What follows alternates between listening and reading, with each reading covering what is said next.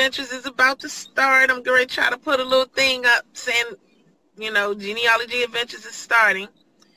Um, but today we're talking about work contracts, Freedmen Bureau. So Brian is making me do this show. So I'm kind of upset because I don't want to do it by myself, but he's making me do most of the talking since he did most of the talking at the last show. But Yeah. um, yeah, we're, we're working on Freedmen Bureau work contracts, and we're doing um, talking about my family, the Yeldale family. We're using them as an example because they were the they are the most elusive family probably in the Edgefield area, and um, basically, it's just really hard to, to search them. But we were able to find them when we were on the Freeman Freeman work contracts. We were able to find a man by the name of Burrell Yeldale. So let me give you a little background about first what the Freedman contracts are. Freedman Bureau contracts were contracts were established um, as far as in the war by by an act in March 3rd, 1865. Basically, they were supposed to supervise the relief and educational activities relating to refugees, the freedmen, including issuing rations, clothing, and medicine. Okay, so y'all can tell I'm reading, but that's what it is. um, they also took care of confiscated lands by the properties of former um, slave owners, uh, took over border states in areas like the District of all in all of the border states and the District of Columbia and Indian Territory. So those are what they are. Some of the the documents that the Freedmen Bureau carried were local census records, marriage records, medical records, labor contracts, and a lot more. We're going to be discussing the labor contracts. My mother made a comment. She said to me that Brian and I be giving everything away. And, and we really don't. The bottom line is that we want to make sure we don't feel like African American research is represented. And so that's our goal to represent African American research. You cannot research African Americans the same way you do white Americans. It's just not something that can be done. We didn't have, um, you know, our names weren't listed after 1870. I mean, before 1870. They're certain they didn't, we weren't our marriages weren't documented as quickly as everybody else's were. Um, our deaths weren't documented as quickly as everybody else's. So we had we weren't put in newspapers like everybody was unless they were searching for us, a runaway slave.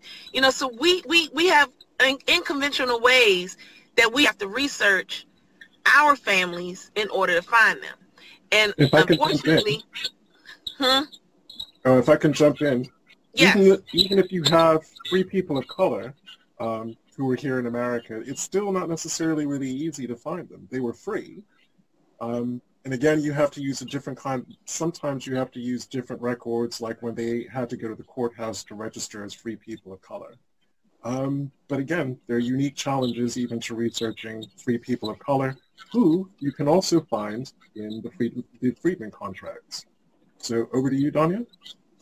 Yeah, so with that being said, because we had to do that kind of research, we want to talk about that. And that that's our that's our job. That's what Brian and I feel like we need to do. Just talk about the different ways that you search African American history, research our families differently from the others. And that's where the labor contracts come in. Now, um, the labor contracts were basically contracts that showed when we worked, um, who we worked for, what we did, how much we got paid when you know if if there was a payment, what our payment was, um, what as far as us doing this work, and how long the contract lasted. I believe that's all of the the aspects in it. Mhm. So basically, what happened was the Yeldale family would do something like this. You would see them in the 1870 census, and then you wouldn't see them again. Why was these things using 1870 as an example? You'd see them in 1870 and then wouldn't see them again. Now, why wouldn't you see them again? Because they either changed their name, um, and I mean their full name, changed their surname, or just stopped recording themselves. They went into a hiding. Now, if any of those, if you guys have read my book, Comes to the Light, you know about John Yeldale. John Yeldale was my cousin. And John Yeldale, um, he was related to me through my grandfather's side of the family. And John Yeldale was a part of a very a conspiracy. Well, not a conspiracy. There was a what is it called? A riot in Parksville that he was a part of, and they basically said he was the blame and shot this particular man and killed him. John got away, and in getting away, he ran to the north, and he changed his name, his entire name. He changed his name to Reverend E. F. Fleming, Elijah Fleming. And um, he was hidden for five years because nobody knew where he was. And they found out where he was by searching one of his brother-in-laws and um, found him in Pennsylvania. And his story turned out to be so profound and so crazy that it was a 30-day long period from beginning to the end of the trial. And it made him, according to the New York Times, the most talked about colored man in the land. That was what they called him. But he changed his name and we couldn't find him. It seems that as Brian and I did our research, that that was going on with all of our Yeldales after his little problem. So it was like after 1884, Yeldales were disappearing. They you would see them in one census record and then you wouldn't see them again. And if you happen to find them, you would find them as somebody else. So right now we have, I believe, at least three families that we know carry Yeldale blood, but go by a different name. The Flemon, which is F-L-E-M-O-N, not Fleming. Harrison, some Harrisons, and what's the other one? Oh, what is the other one? Oh, oh gosh. It's gone out of my head. I want to say Brunson, but it's not Brunson. It's not Brunson. And it's not it it's not I can't remember what the other one is. But then we have another family name by the name of Quarles where they interchange the names. Sometimes they're Quarles, sometimes they're Yeldales, and it could be the same person. But for whatever reason, they go and they say, oh, today I'm going to go by Danya Quarles. Um, oh, next week I'll be Danya Yeldale. You know, it's stuff like that. So we really have these problems. And um, for those that's on my page, yesterday I met with a new group of family members who were Yeldales. But guess what? They their last name is Yelder, Y-E-L-D-E-R. But their father told them originally he is a Yeldale. But he had to change his name because he said he wasn't able to get jobs and he wasn't able to do certain things. So there's yet another name, Yelder, that is not them. And this is why it's been so difficult finding our family, finding the Yeldale family. We believe that's at least one of the reasons why. Well, the, so, the other reason as well is they don't, they live next to each other for a short period of time.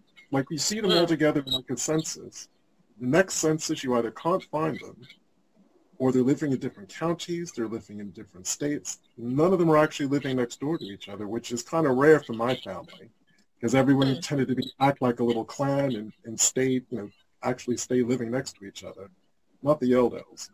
One will go yeah. off to Virginia, one will go off to North Carolina, one will go down to Georgia, one will go down to Texas. They're everywhere. They were everywhere. Alabama, California, you name it, they hit it. They, and, and then they wouldn't contact you back afterwards. Mm-hmm. That was done. You weren't talking to them. It wasn't happening. So it, it, it was it's, it's really crazy. It's really crazy, but that's our family. So we happened across the um this our, our research is always them. Every now and then we fall back on them because then this is the other issue. They'll just show up on a on a census record living next door to somebody and it's one person.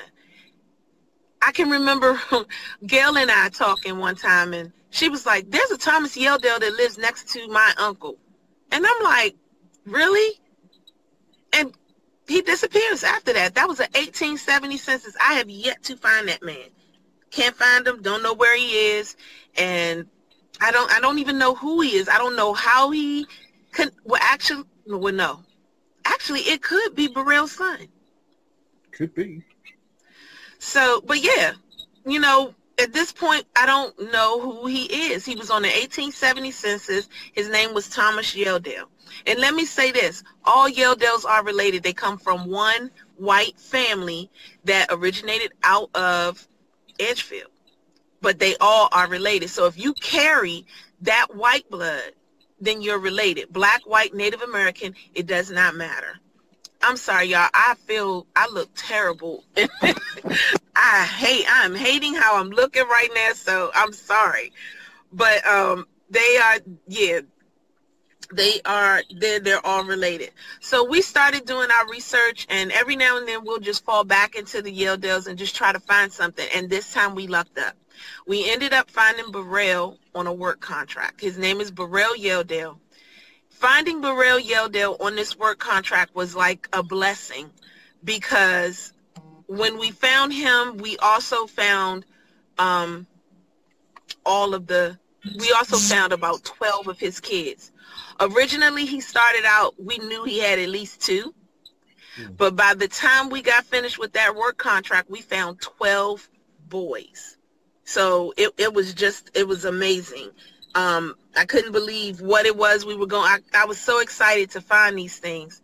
And now, you know, we had them and it was all through the, the, the labor contracts. So Brian is, every now and then, Brian may post up a link. He may show you where certain things are. Brian, I'm having trouble pulling some of that stuff up. So you're really going to have to jump in on this. Well, I'm afraid my, my tablet's not playing fair. So what I'll do is I'll post as much as I can after the in you know in the comments section for this video after the video is done because unfortunately my um, my tablet's not it's not playing nice yeah. today. Yeah, I'm I'm having issues over here. I'm thinking it's because I'm under well, I'm not under anything. I'm still outside, but I don't know what's going on. So anyway, um let me look at my other thing. See what I can get. So like as Donnie was saying, the really good thing was, you know, when we started the journey with Burrell, um, we found two of his kids. Those lines were, you know, pretty relatively easy to trace. And I can't even remember what made Donnie actually think to look in the Freedmen records for more information about Burrell. So she typed it in. But you did. You typed it in, and there it was. There was this amazing work contract. And as I said, it listed all of it. It listed a lot more of his children than what we had. So we had a lot more people to, to research. But the thing that kind of blew our minds were the stipulations within the work within the work contracts. Because um, you would think it would be kind of typical and, and straightforward. So people were, even for doing the same job, people were getting paid different amounts.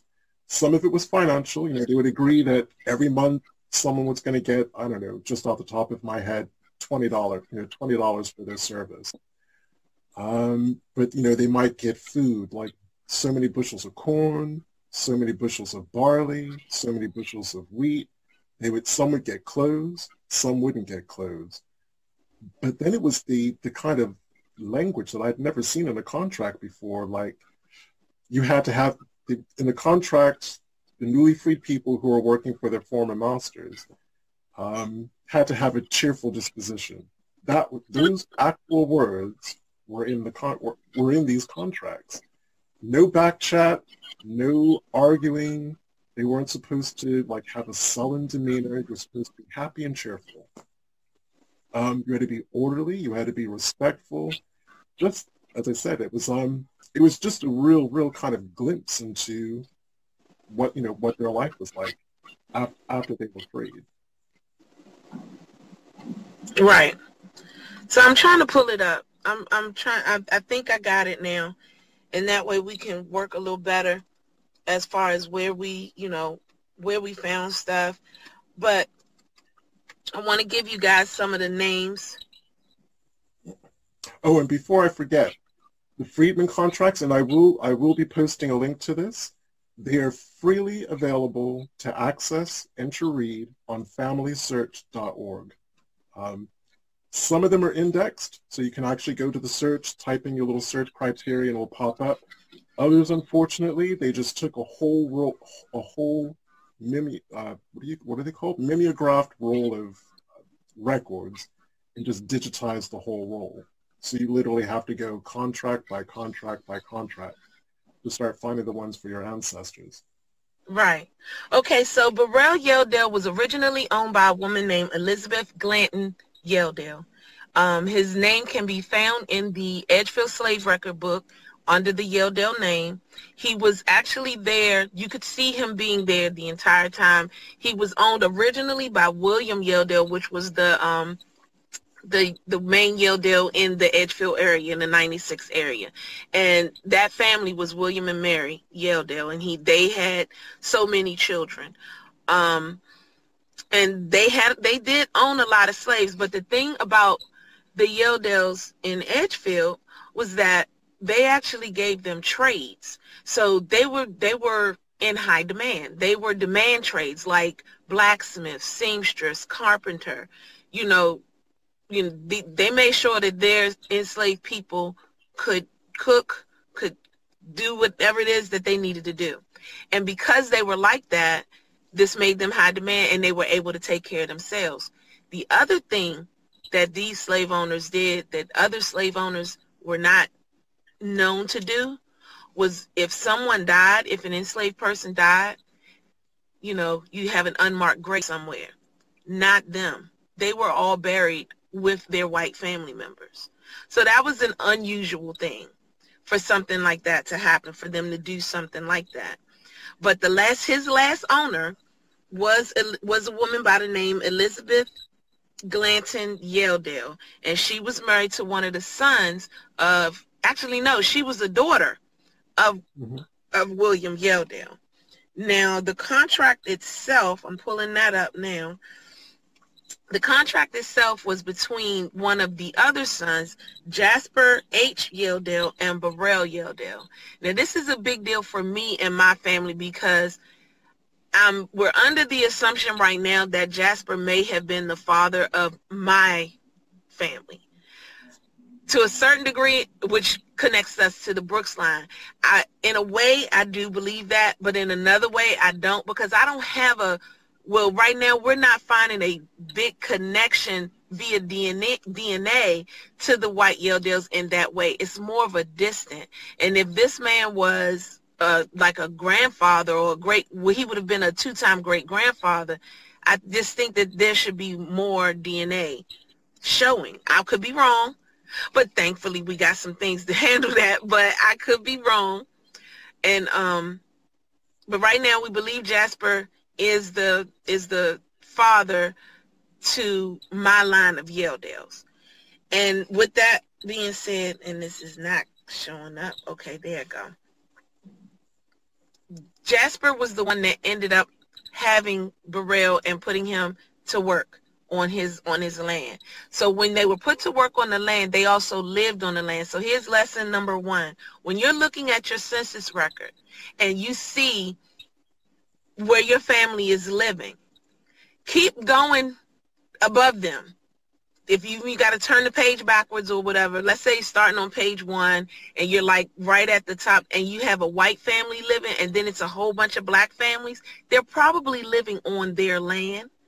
And if they're living on their land, then that's somebody you need to you can look at as possibly being your slave owner, your person's slave owner. Because a lot of them did not leave the land that they were living on. They basically just kind of stayed where they were and signed up with these um, labor contracts to start working the land and being paid for it. So I just pulled up a contract and like uh, Brian said, the wording on these contracts is something else. You can't imagine what you what you get from these things. Um, but it says at the top it is very legal you know it, says what the agreement is who's the agreement between so this agreement was between jasper h yelldale of Edgefield and the freedmen. They didn't call names out at that particular. And they were talking about the work that they needed them to do. Um, I'm on my laptop, you guys, so I'm trying to pull it up and just give me a moment.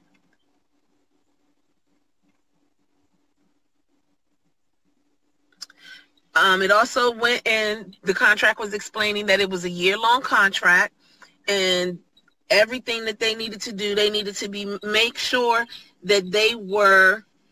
Let me read. This is what Brian was talking about. It says the length. Before, I was just going to say before you do that, while you're pulling it up, the interesting thing for us is our ancestors lived in Edgefield, but Edgefield, for whatever reason, didn't have a Freedmen's Bureau office. The nearest Freedmen Bureau office is in Newberry. So even though everyone involved in this contract lived in Edgefield, the contract itself has the word Newberry. Or is it no, Newberry Aiken. or at, at Aiken? Aiken. It's got, I guess that they, you know, they were actually contracted in Aiken. Right. So yeah. So that that's worth bearing in mind as well. If you're searching for an ancestor and you, you know you find a name that's either the same or similar, but the, the town or the office that it was raised in is different, still have a look at it and have a look at all the names because that could still very well be your ancestor. Sorry about that. Go ahead. No, no problem. No problem. That was something that needed to be mentioned. So basically, basically it says that these people are going to be domestic servants on the plantation. Wait a minute. I'm going to say it's going, they agree to work in the capacity of labor in husbandry, I believe that says, and domestic servants on the plantation of the said Jasper H. Yeldale for the, the term of 12 months, commencing on the first day of January 1866. Till then, they have to work faithfully, honestly, and diligently, and to the best of their skill and, and ability. This is what that says. So I'm looking at this like, and that's actually a cleaner version of some of the contracts that we've read because some of them say that you have to allow them to discipline your child if your child is doing something that they didn't have anything, they had no business doing. Like these contracts, it, it's amazing the stuff that they say. But this one was actually somewhat clear. And then it started to go into the fact what they had to do. So they had to everything that you would do to cultivate a land, harvesting the crops, and things of that nature. So they talk about that, and as it goes through, it says what how he would pay them. And this was the thing that got me the most. If you got sick, you weren't getting paid. You had to continue to work. You had to continue to do what you were going to do. But if you got so sick, it didn't matter. You still weren't going to get paid. And payment for them was housing, food, and clothes. Certain clothes they had to the the owner had to give them because the owner was the one that wanted them to work in the house. So it was more or less a uniform. So that wasn't the clothing they were talking about. They would get paid to have shoes. You know that was their payment shoes clothes and food. How much of it, it you would get. But here are the names. This is where it became wonderful because we started to learn the names of Burrell's children. And then when we learned the names of Burrell's children, we also started to learn the names of his children's children. So we got grandchildren. We never got the women. We didn't know how what the wives' names were, but we definitely got all a lot of his sons and um, some grandchildren. So his children name. Go ahead. Is that the contract where they have to get written permission to be able to leave the plantation? Was that that one? Remember, um, we, we looked at a contract where the where the freed people. Bear in mind, these people were no longer slaves; they were free. No, that wasn't Yeldale's. That was the one with Martha, but Martha didn't have that stipulation on her. That's right. That's right. Yes. So imagine this: you're freed men and women you're getting some sort of some sort of comp, you know compensation for your work, whether it's financial or not. But you had some of these contracts actually said you and your family had to get written permission to leave. You wanted to go into town, visit relatives, whatever you wanted to do, you still had to have something in writing to authorize your absence. Just think about that one for a hot minute. Sorry. Right. No, that's that's right. So here's the thing. He has agreed, Jasper Yeldell has agreed to furnish quarters and fuel for the said freemen and their families and to pay the wages and food and clothing specified opposite of their respective duties and names and so on and so forth. So his contract was actually a lot better than everybody else's because he was giving them food, he was giving them housing, he was making sure they had heat, he was giving them clothes and and a small stipend, small amount of money. I'm telling y'all right now, the other contracts that we came across, they didn't have all that. They were not getting all that. So the Yeldells were a different type, a different breed of people. And don't get me wrong when I say that when the black Yeldells, they just disappeared, the white Yeldells did the exact same thing. They were all of a sudden, bam, gone. Don't see them no more. You don't know where they went. And we don't know why. And to this day, we just we just don't we have no idea why that's happening. So um then we started coming to the names. This is when our mouths dropped to the floor. Not only were we getting their names, we also ended up getting ages. So we were able to know what year they were born. We were able to know what it was that they were doing. We were able, I mean, it was just how many children they had. It was the most awesome contract we could ever find. Like I, I don't I don't think we could have done that. So here's an example of some. You have Harry, age 43. He was receiving $80 and food. His wife wasn't employed and and he didn't have children. This is how how detailed this particular contract is. Then he had a son, Burrell had a son named George, 40 years old. He, and George had two children. His children's name were Georgia Ann, who was 15, and Joe, who was 12. He received $95 in food, and it looks like he even got an acre of land, and his wife was not employed. Then you had Burrell himself. He was 60 years old, four children. Francis, 20, Ann, 18, Emma, I believe her name is, is 16, and Bristol was 13. They received a $100 got food, a half an acre land, and wife was not employed, but she was fed. And they feed the younger children. So mind you, he already had four that was listed that could work. All of the kids that could work, their names would be listed and their ages would be listed. But then there were still two younger ones. So that's giving you six right here. Then you had the other, the older ones, which was people like Harry and George. So that's giving you that. Then you go over to the next page. The next page listed, gotta go up, their son, Tom. And Tom was 42, and he had a wife, and he had two children that we were counting. Margaret at 12 and Susan at 10. They received $120 in food, and then Tom had four more children who were non-workers. So they were too young to list them. So that's why you don't get it. So it was six. Now here's the thing about Tom. Tom is the father of a woman named Margaret Yeldell. Margaret Yeldell married someone by the name of Nero Talbert. When I tell y'all that family and I have been working together for so many years trying to find out who Margaret was, it was ridiculous. So to be able to provide something like this to them, finally, after all these years, was probably just a I don't know how they felt about it, but I know how I felt about it. And I was just so glad to be able to, you know, really give them something like that. But Margaret Yeldell is the this Margaret Yeldell that's listed right here is the same Margaret Yeldell that married Nero Talbot. Then you had another son named Edmund. Edmund was 36. He had a wife and he had a son named Sam. Um, and they also received $122. and then he had three more children. So Edmund has four kids that we don't know about. We don't know their names, or or well, three children we don't know about, but one of them we do. Four is total.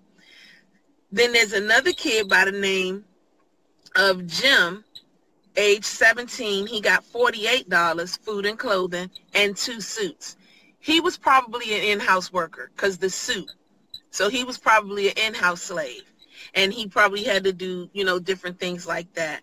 Then there was Pickens, age 17. He received $42, also in-house. He received suit. And um, what is this? So yeah, the real joy about these contracts, we're not only just talking about cursive writing, we are talking about 19th century cursive writing. So sometimes you have to do a bit of int- trying to interpret what what the words are. Right. So those were some of the kids, and then we and we already had. So in total, we have Francis and Emma Bristol or Brister. We already knew who he. We already had him. We had a Burrell Jr. So these were probably some of those younger kids that were not counted. Their names weren't listed, but they were there, but their names were not listed under Burrell. Then he also had Tom, Harry, George, and Edmund. All we knew about was Brister and Burrell at first, and now we got all of this. And in doing all of this, I was friended by three separate Yeldale families, and now they're all connected because of this one man. And it was because of this one contract.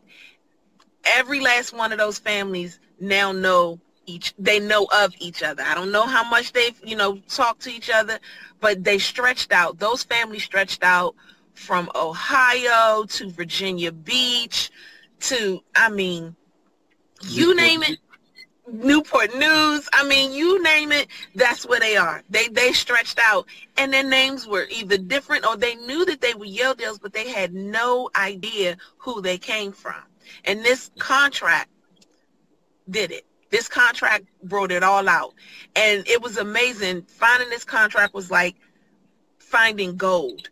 Because then we started to connect names that we didn't know. Like didn't we um connect the guy who showed up in the Yeldell family and we didn't know who they were under the Quarles line, a uh, George? Yeah, I can't remember who it was. But as you were saying, because we had suspected years ago that there was a Yeldell, Talbert Tolbert link but we didn't know what it was. And we had Margaret in our tree, as you said, married to Nero, but we had no idea what her maiden name was. You find a contract like that, bam.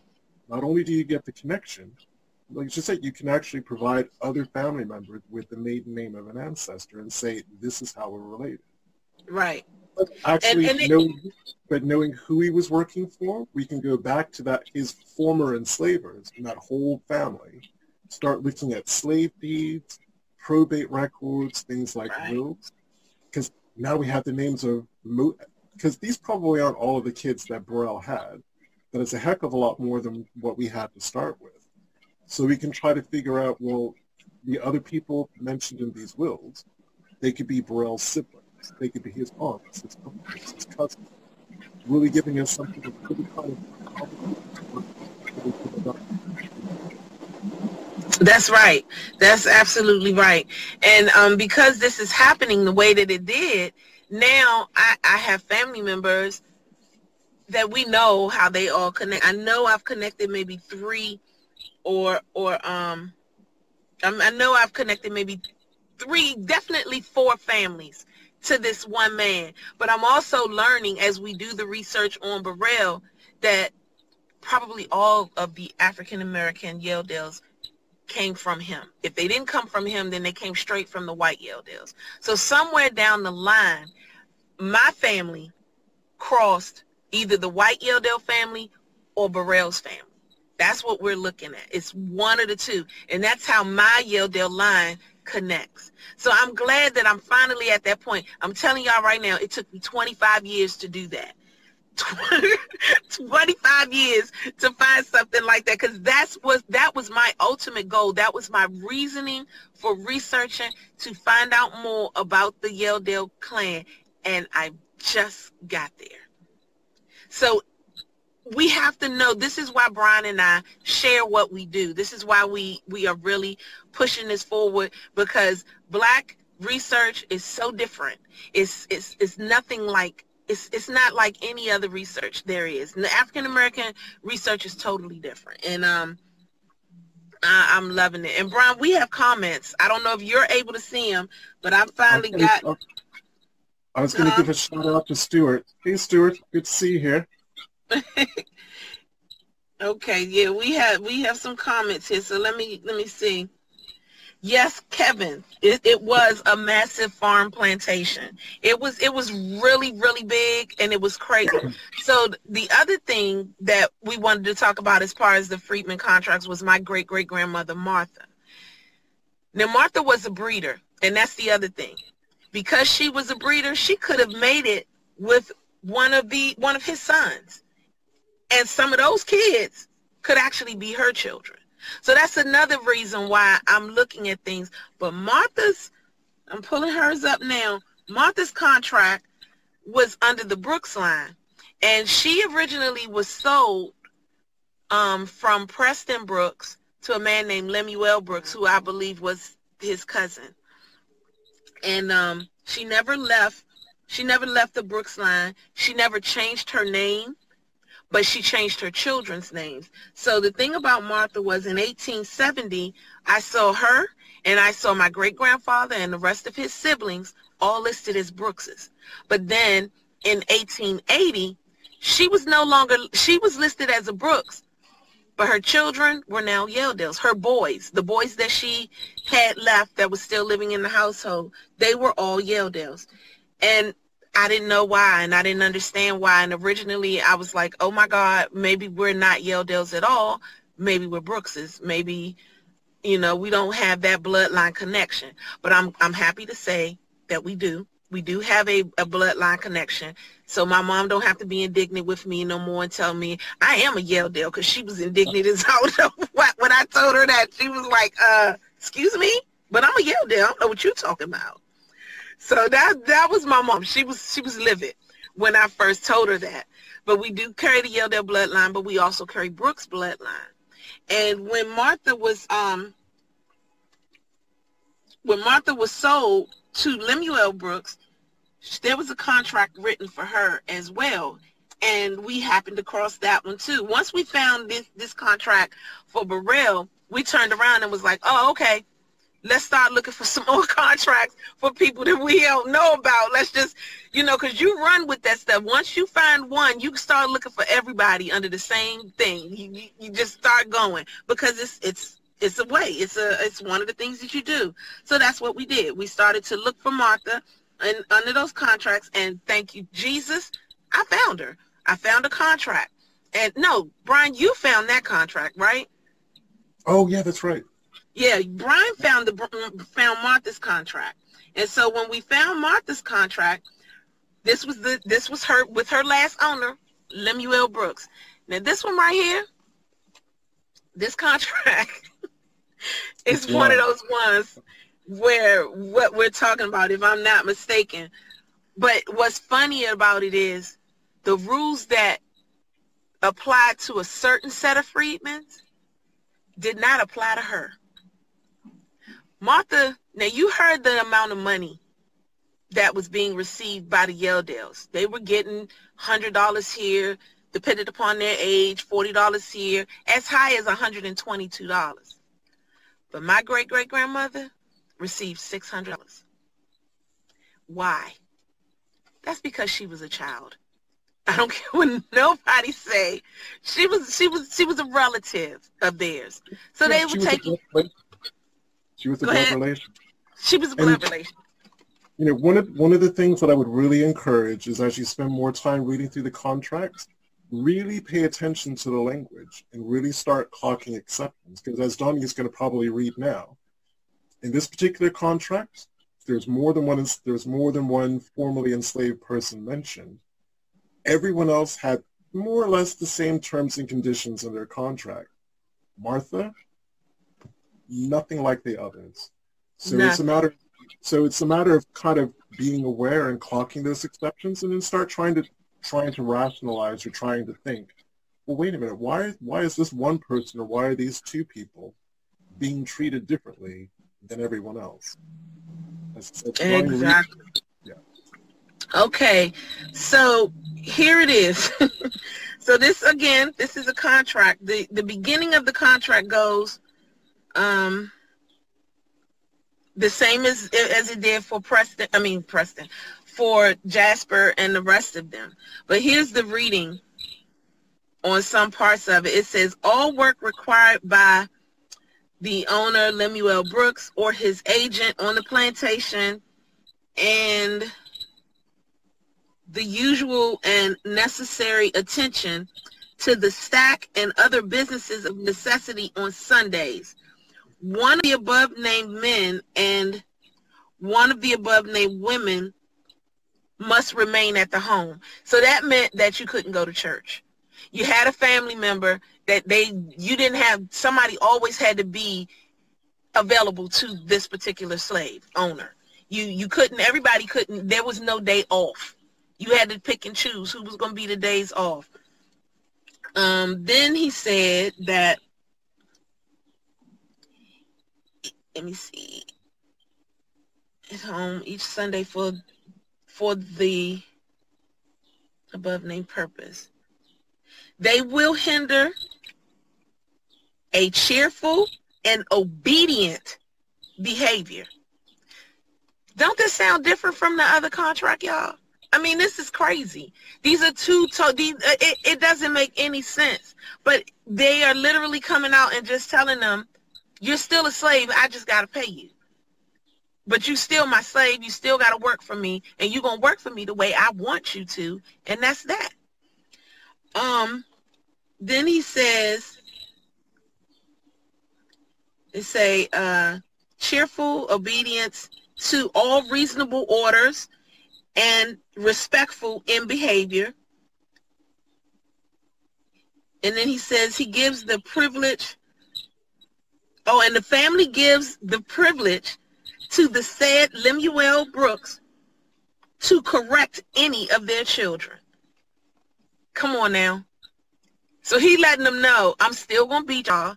It's going to be the same. I'm still going to do this. This is where my great great grandmother came from. She was making me find this different kind of stuff back when I was writing my book. She was making me find stuff like this because she really wanted me to know who she lived with and the type of people that she had to deal with. Like it was amazing that the stuff that she went through and it really pointed out to me why I can take the stuff that I can take now because I swear I couldn't. I, I, I just my hat goes off to her.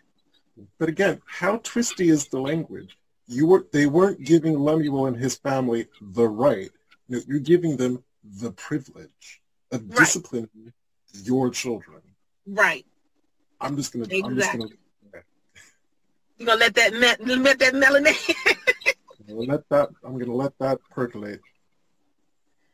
So now, as far as let me see where it says discharge, because I want to make sure I'm right.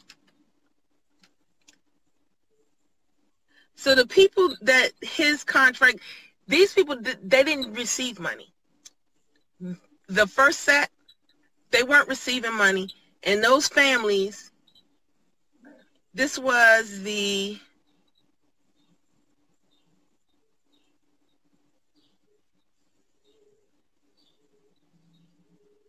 What are their names?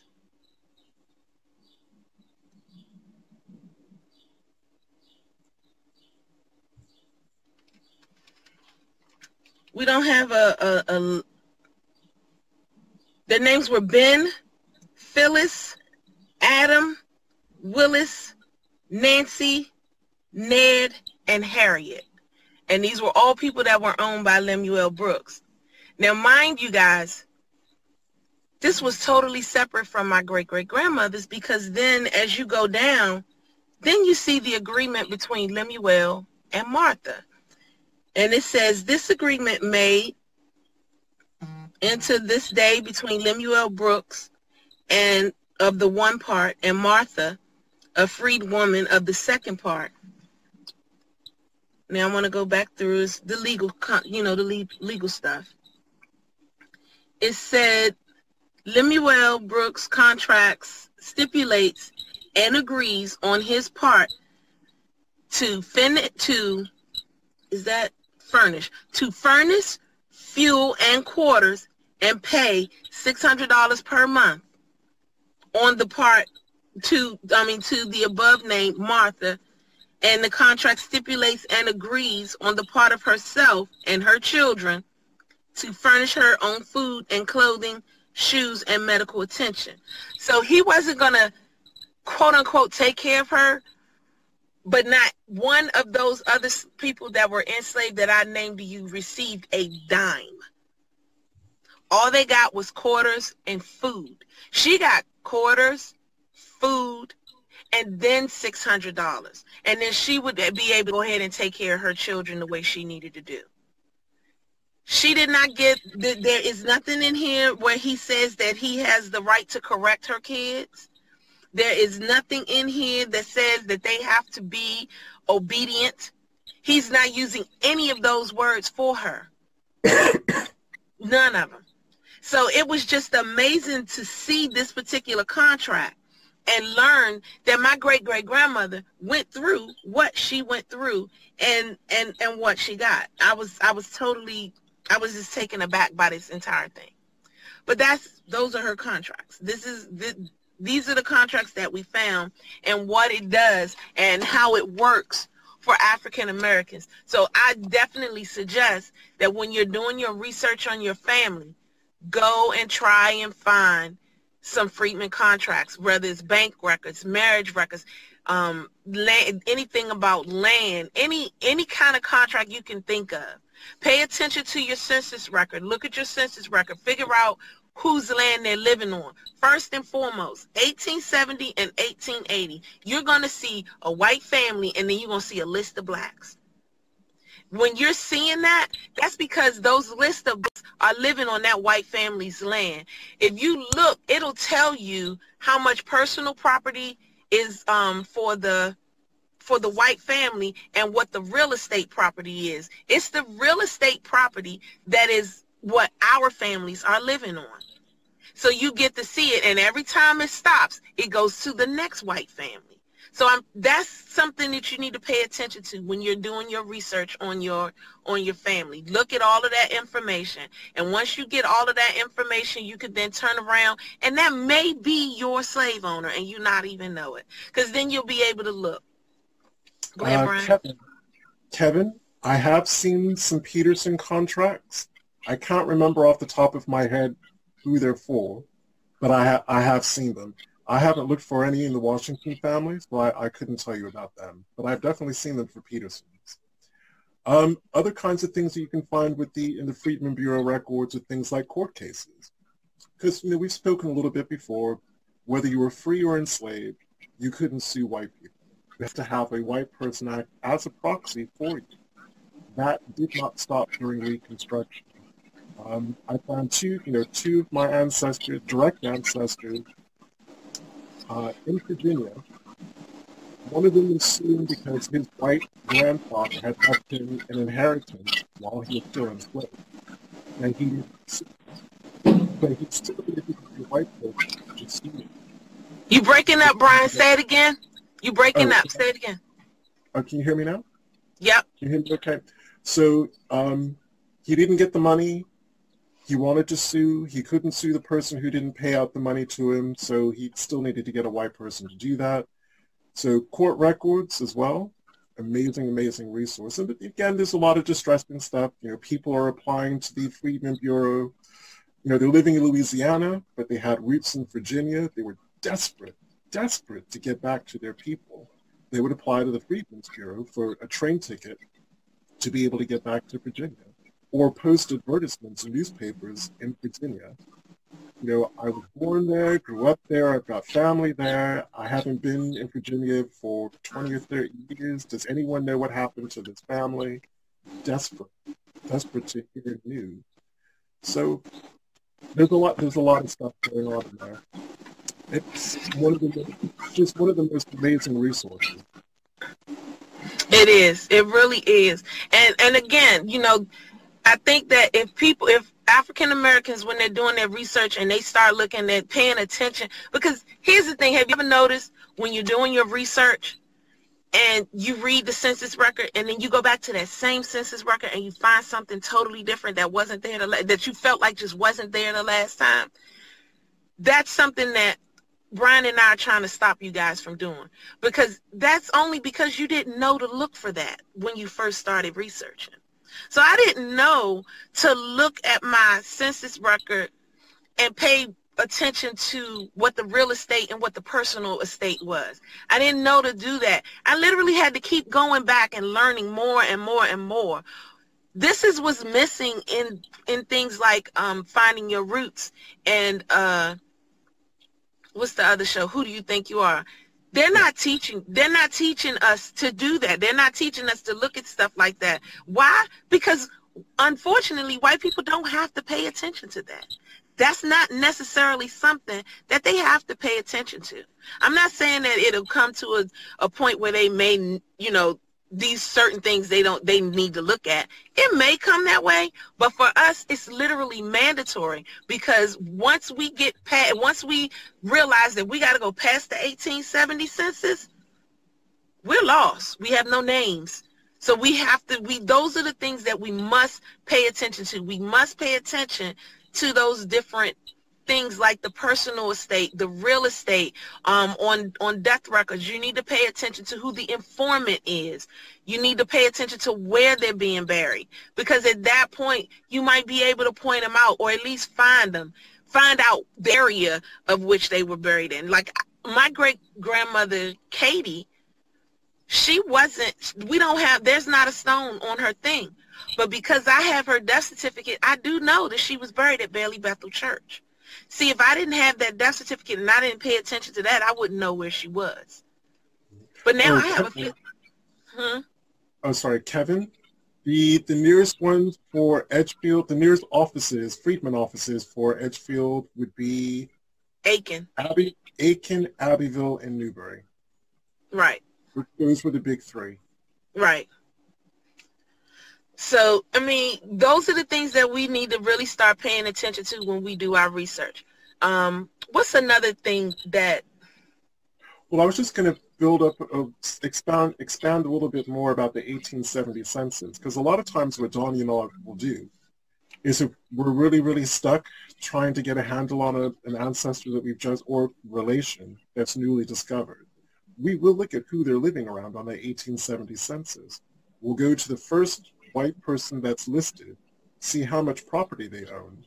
Like I think it was a shepherd who owned like 15,000 acres of land. Oh God, yes. A whole lot of black families were on that land until you get to the next white person who may have owned like 900 acres. So we were looking at all of the families who were living in that 1,500, you know, 15,000 acre plot, or 1,500 acres, sorry, plot. Realizing that they had been enslaved by the same. You broke up. You breaking up, Brian. Okay.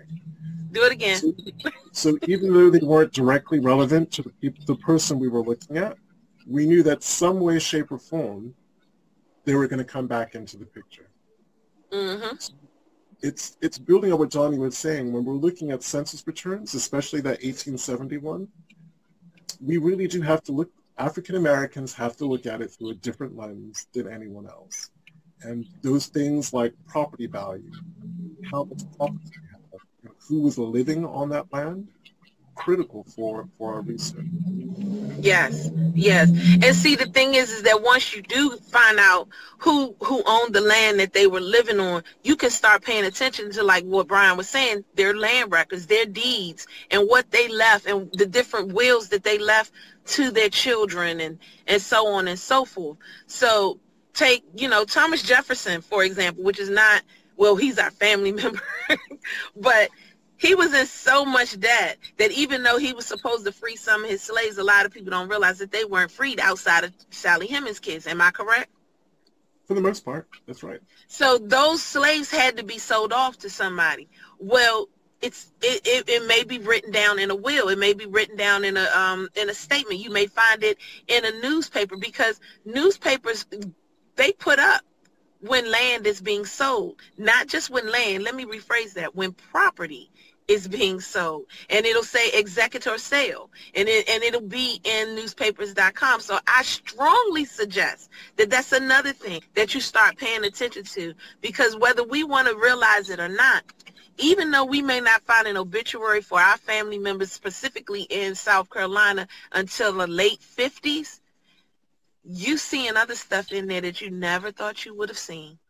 So you're seeing um, talking about estate sales, and if you see that, then you know where to go to find that that particular record and start looking for your family's names.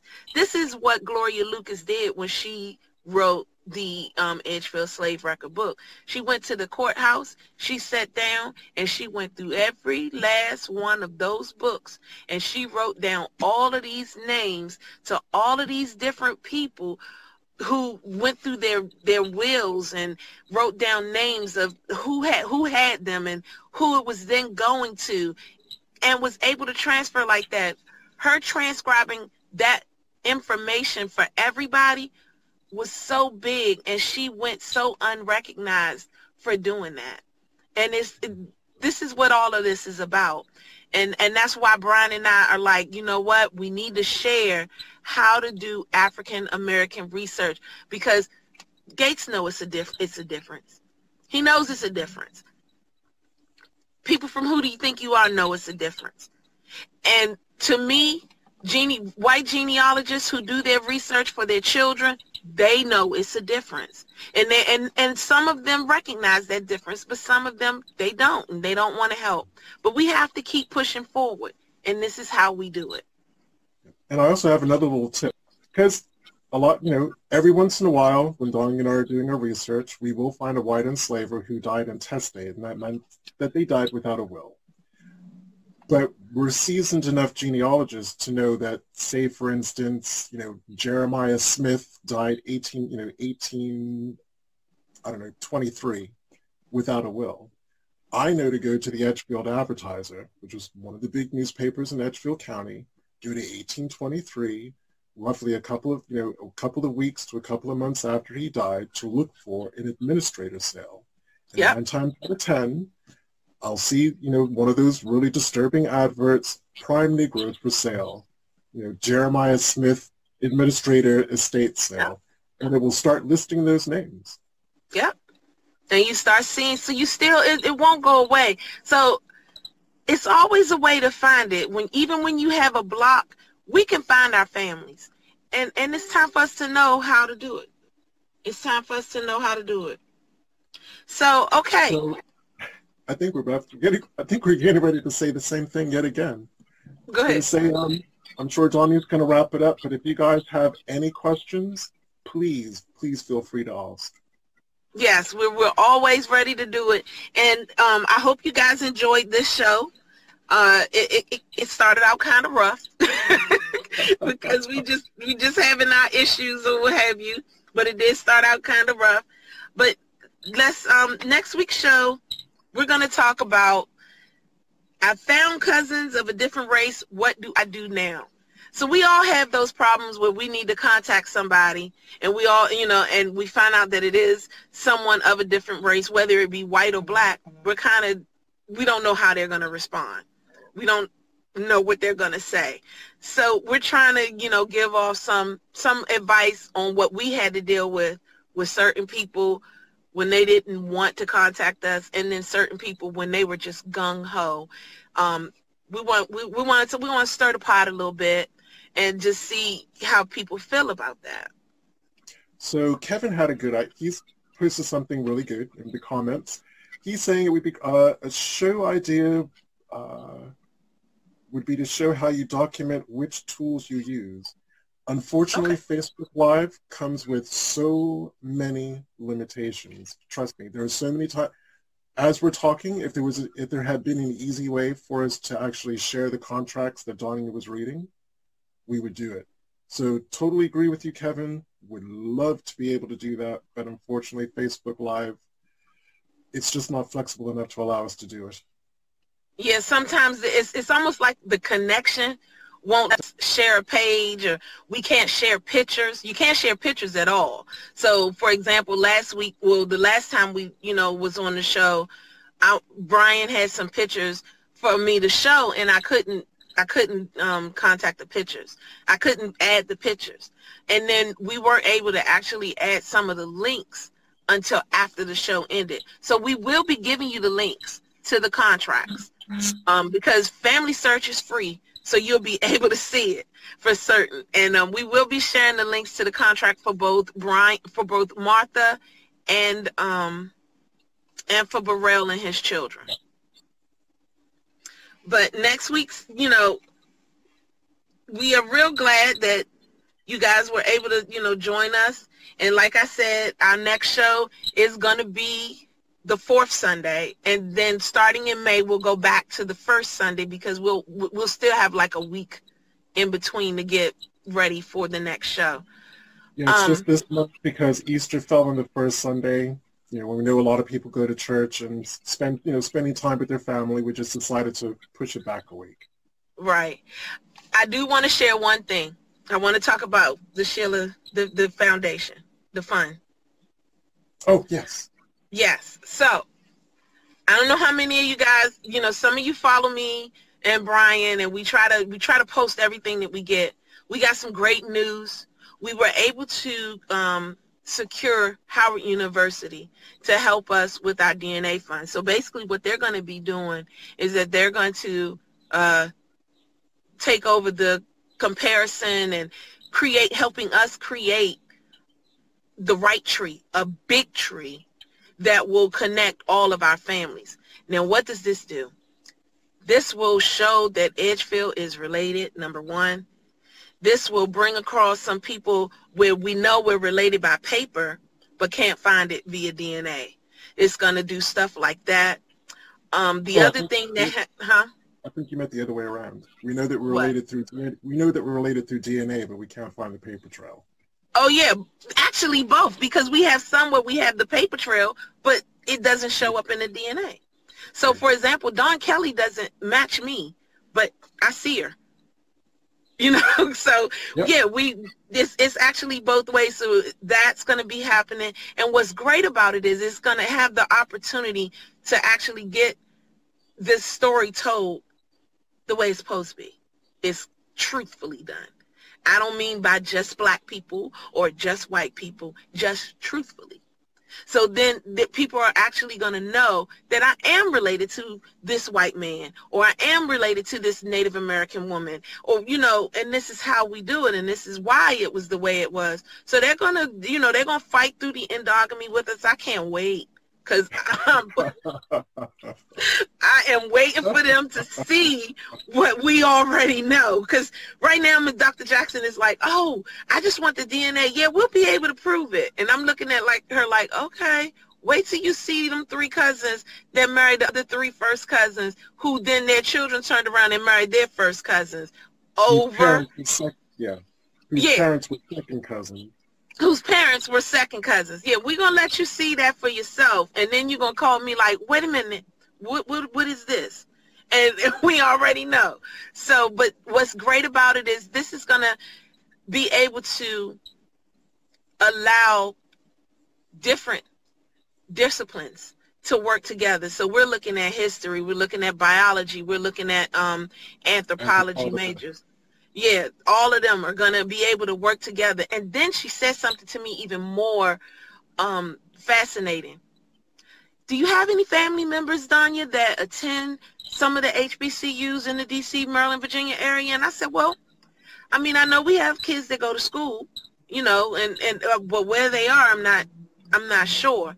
She was like, well, let's bring them in. So she's talking about bringing, if I have somebody that goes to school in Morgan, they can be a part of this. So we're talking about bringing HBCUs all into this. So it's become huge and it's going to be big. So please donate to the fund because if you can give just $10 to the fund and you receive a free kit, you give $10, that's paying it forward. That's keeping it moving and keeping it going so that we could really get this done. And then submit your DNA so that we can add it to this project.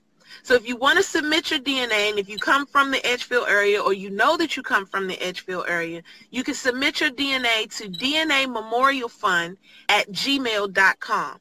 We're collecting as much as we can right now so that when they're ready to start testing, because I think that's going to happen within a month, maybe a month and a half when they're ready to start doing the test, I want to be able to give them at least a hundred a hundred samples to get out there. So help me start getting that done, you guys. Start sending in your raw data because that's what you have to send. You have to send your raw data, which is the same thing that you had to do when you uploaded to GEDmatch or you uploaded to MyHeritage. You download that raw data. All we need is that raw data.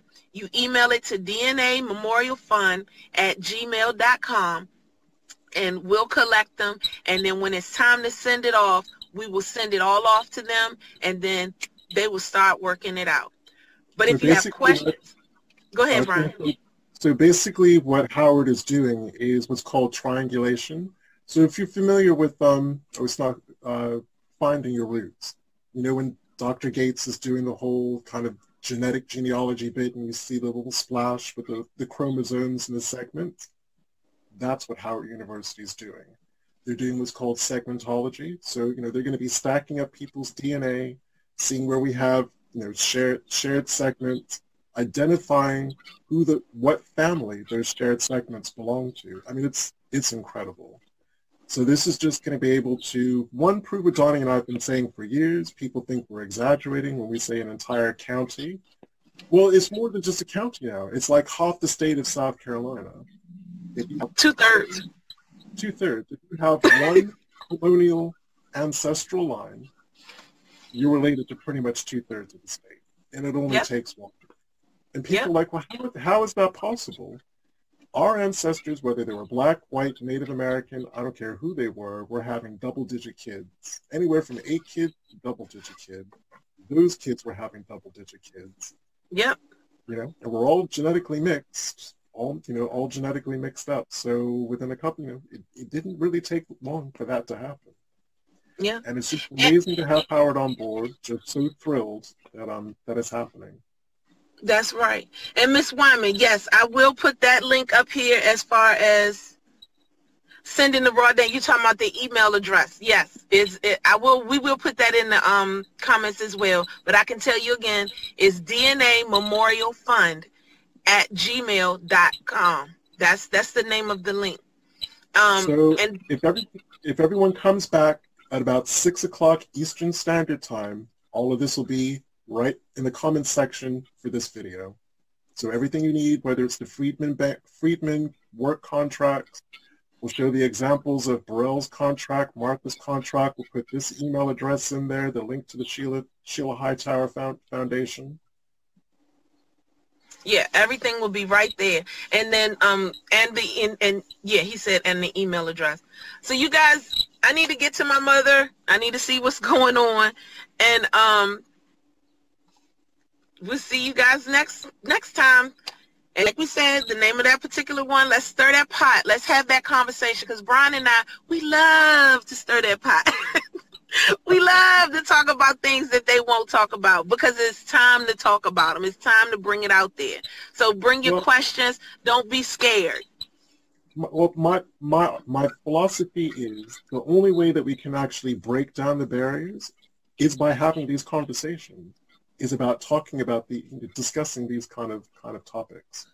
But Donnie's got to go, so we will see you same time, same place in two weeks. All right. Love you guys. Bye. Love you. See you.